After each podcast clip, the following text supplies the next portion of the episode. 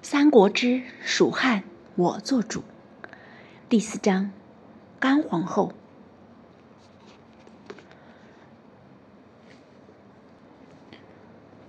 走出书房后，刘峰看向天空，万里无云，一片晴朗，使得刘峰的心胸为之一宽。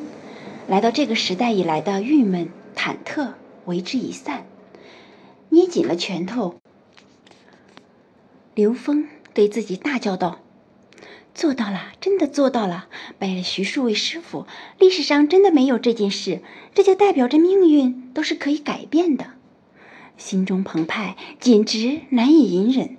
刘峰站在这里许久，这才冷静了下来，抬起脚向前走出。拜徐庶为师傅只是第一步，接下来还要改变徐庶的命运，让他可以继续。为蜀汉效力，摆脱被迫投降曹操这件事情。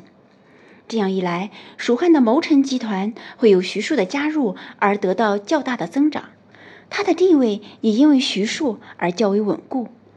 慢慢来，慢慢来，自己的影响力迟早会辐射整个蜀国，达到无人可以撼动，真正坐实了储君这个位置。蜀国储君。如此的璀璨，心中为之已定。刘峰恢复了往昔的沉稳，迈着脚步回到了内宅，自己住的院子内。让刘峰讶异的是，门口居然有一个侍女在那边等候，不时的向前望着，神色焦虑。见刘峰向这边走来，立刻就起身来到刘峰的身前，俯身道。少将军，夫人过来看您了。夫人，刘峰双目一凝，有些意外，但立刻做出了反应，点了点头，越过侍女走了进去。侍女连忙跟了上去。所谓夫人，自然就是甘皇后。按照史书记载，应该是一个很贤惠的人。她的母亲，也就是阿斗的亲生母亲。从心里讲。刘峰其实不太愿意与这个女人亲近的，他不是一个绝情的人，他只是一个有点野心、想要保住性命的男人。天长日久，如果甘氏用母亲的身份来对待他，他怕自己会忍不住真心与之亲近，到时候又如何忍心与阿斗为敌？但这又不是刘峰可以反抗的事情，就像与刘备亲近一样，这个女人一定要。和谐相处，心中无奈地叹了一口气。刘峰进入了房中，这座卧室分内外，内是居所，外则是一个小客厅，上边摆着两张案以及其他的一些摆件。甘氏正带着两个侍女，笑眯眯地坐在一个位置上，端正的仪态，甚美的容颜，不管是谁见了，都得夸上一声：“风儿回来了。”见刘峰进来，甘氏凤目一亮，招了招手道：“双目中是看到儿子的喜悦，那赤裸裸的亲近，让刘峰心下更是叹气。说起来，甘氏其实也挺苦的，跟着刘备飘零了许久，只生下了两个女儿，身边没有一个儿子傍身。在这个讲究子嗣传承的时代，是很可悲的一件事情。”刘峰虽然是过继的，但是容貌英武，身姿挺拔，让甘氏渴望拥有儿子的心情得到了前所未有的满足，自然很愿意与这个儿子亲近。拜见母亲。刘峰心下虽然叹气，但是面上却很是恭敬有礼的上前弯腰行礼。自家孩子哪用这么多礼？不同于刘备，虽然欣喜，但却不过于过分亲近。甘氏的亲近是赤裸裸的，见刘峰行礼，赶忙起身上前一步，扶起了刘峰，并且拉着刘峰的手坐在了一起。握着甘氏的手，只觉得柔软。刘峰轻轻挣扎着，但没想到甘氏却笑眯眯地紧握着刘峰的手，不让松开。坚持了片刻，刘峰放弃了，只是神色有些异样。到底不是一个真正十五岁的小男人，被一个成熟女子这么握着，实在是让刘峰有些难言。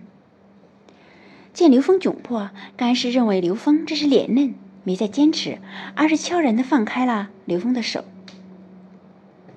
正当刘峰松了一口气的时候，干氏却是从旁边侍女的手中拿了一些折叠好的衣物，放在了一旁。为娘的其实早来了，只是听侍女们说你去你父亲那边了，就忍耐着没过去找人，来看看这合不合身。干氏兴致勃勃地整理着地上的衣物，想要往刘峰身上穿。刘峰这才注意到干氏的眼睛。微微有些红，恐怕是熬夜赶制出来的。刘峰心下更是苦笑，担心什么，什么就来了。这有心拒绝，但又不能拒绝。刘峰只好站起身体，任由干氏在他身上比划。幸好这副身体才十五岁，被一个成熟妇人这样摆弄着，并不让人觉得太难堪。这一摆弄就是半个时辰，期间干氏还与刘峰说了好长的话。言语间尽是疼爱，是把刘峰当做亲儿子的。还好干氏并不是一直待着，半个时辰后，自觉感到满足的干氏带着一众庶女离开了，只留下刘峰穿着一身干氏亲手缝制的衣物发呆。不要为外物所动，既然有了目标，就一直向前吧。待了片刻，刘峰心中不断的告诉自己。但是，一股子异样却又不由自主的心情在心中升起，心肠其实还是不够硬啊。刘峰苦笑。好长一段时间后，刘峰这才收起了心情，扫了眼屋子，空荡荡的，只剩下一个侍女在旁边伺候。这个侍女正是刘峰身边最年长，也应该是职权最高的侍女。听刘备说，是干氏亲手挑出来的，很端庄。容貌也很姣好的一个女子，细细打量了一会儿，刘峰还发现这侍女的身段也很是不错，转移一下注意力也不错。刘峰心中想了想，不由开口问道：“你叫什么？是哪里人士？”很白的开场白。回禀少将军，奴婢叫环儿，是新野人士。环儿先是对着刘峰扶了扶，随即很是端庄大方的回答道：“果然不愧是干氏调教挑出来给儿子的侍女。新野人呐，也是刘备前半生颠沛流离，基本上无固定居所，身边所用的士卒或许能常跟随，但是侍女、姬妾什么的，应该是随手丢掉了。刘备进入新野，自然就是用了新野的女子作为侍女。”新野是个好地方啊，出了不少名人。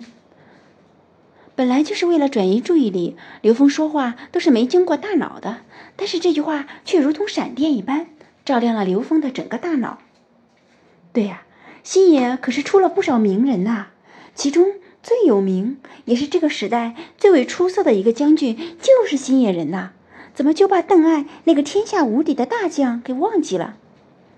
什么是嫡系？就是自己人，不管是怎么经营的关系，那些都是刘备的手下，第一听从的一定都是刘备。就算是徐庶也是一样，但是从小培养的就不一样了呀。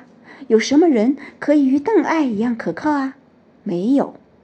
现在邓艾几岁来着？五岁还是六岁？